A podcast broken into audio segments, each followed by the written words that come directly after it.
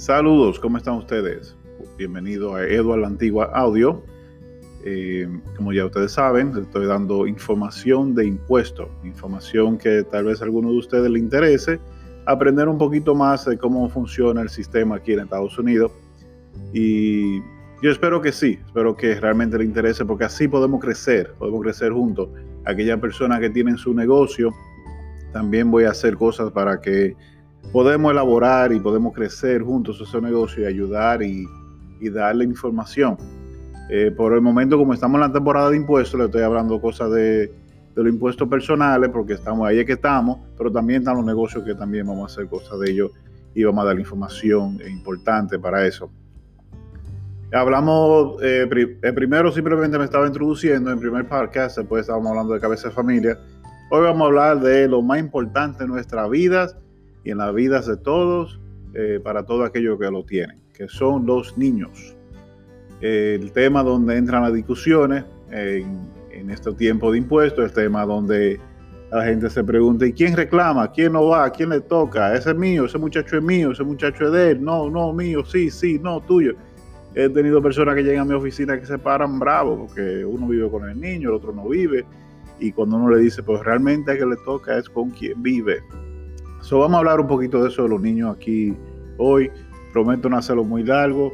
El tema es bastante amplio, pero vamos simplemente a hablar un poquito, tocarle un poquito el tema para que tengan ese pequeño dato. Los niños es, es donde realmente la persona, que dependiendo del ingreso que tienen, no lo vamos a entrar los números del ingreso para, porque se hace muy largo la conversación. La mayoría de las personas que tienen niños para estos tiempos están contentos porque reciben dinero, la mayoría. Hay otros que le tocan pagar, eso es tan triste. Eh, siempre digo que enero, febrero es como la Navidad que la gente está esperando para recibir ese dinero, para resolver su problema, resolver cualquier situación que tengan. A veces se tienen renta acumulada, quieren hacer unas vacaciones, quieren comprarse algo y esperan ese tiempecito para recibir ese dinero. Ese no fue realmente el propósito del crédito, que se llama el Learning Income Credit. El Learning Income Credit el propósito de él fue para aliviar ciertas eh, pesos que tienen la familia cuando ganan por debajo de lo adecuado y ayudarle con el costo de esos niños para que durante el año tengan un dinerito extra para poder comprar sus necesidades, ya sea escolar o personal para los niños. Sabemos mucho que cuando llegan estos tiempos ese dinero se utiliza en otras cosas. Mucha gente compra un vehículo, otros pagan su renta, otros pagan su tarjeta de crédito, otros construyen, otros, las femeninas hacen otras cosas, se van a los doctores, los doctores son contentos, los cirujanos están contentos para esta fecha y así. Pero realmente el crédito de los niños, el Earned Income Credit, el Child Tax Credit, el Child Dependent Credit, todos esos créditos fueron, fueron creados para aliviar un alivio personal a la persona eh, con el ingreso por debajo de que lo utilicen como ustedes puedan, eso es amén. Ahora, eh, lo de hoy es los niños. Cuando la persona vive en pareja o viven en pareja, pues los niños son de los dos. Si una persona está casada, llenan, casado, están supuestos a llenar juntos, entonces los niños que vivan en ese hogar están supuestos a aparecer en su planilla. Hay gente que se pregunta, eh, ¿qué niño da más dinero?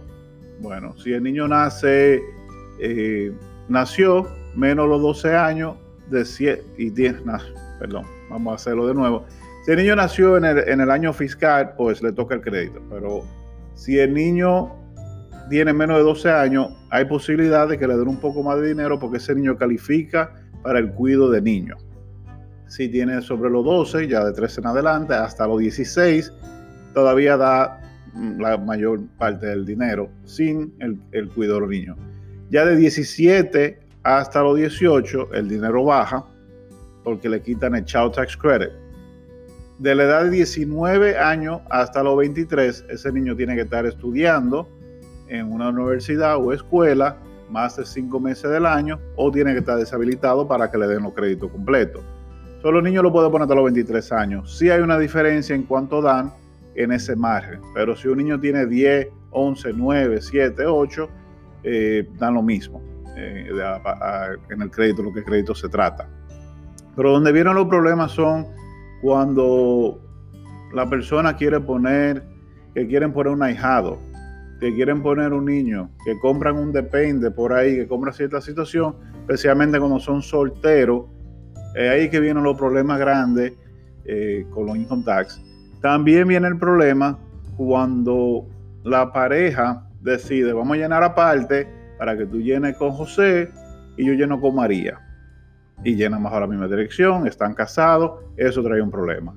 Porque estaban supuestos a llenar casados llenando juntos como familia. Entonces a veces traen por la cosa del dinero, dicen, no, no, no, yo voy a llenar con José, tú llenas con María, los hijos son de los dos, pero eso es esa situación. Otra situación que se presenta mucho es, hoy en día, eh, sabemos que hay parejas que están casados con personas o viven junto con personas, no están casados, viven junto con personas que ya tienen sus hijos.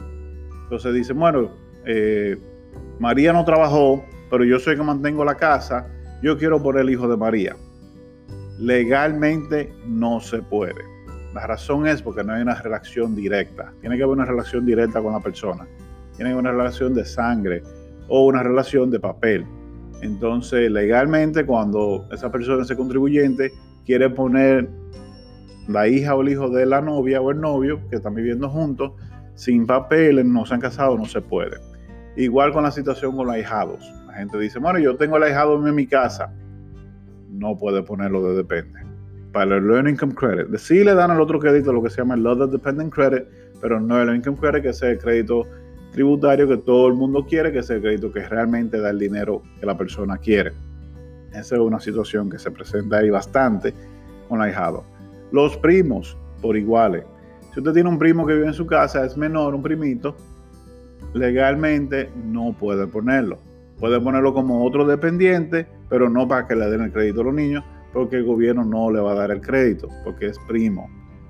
Tiene que tener una relación de hijo, hija, nieto, nieta, sobrino, sobrina, hijo adoptado o hijastro. Pero para hijastro tienen que llenar la planilla juntos, casados.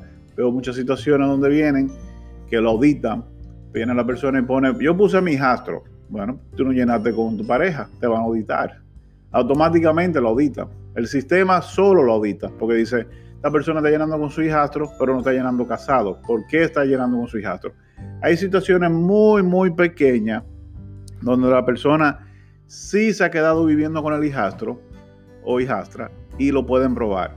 No son casos muy comunes, pero sí se dan, muchas veces sucede más cuando la otra persona lamentablemente se va de este mundo, entonces ahí sucede más esa situación.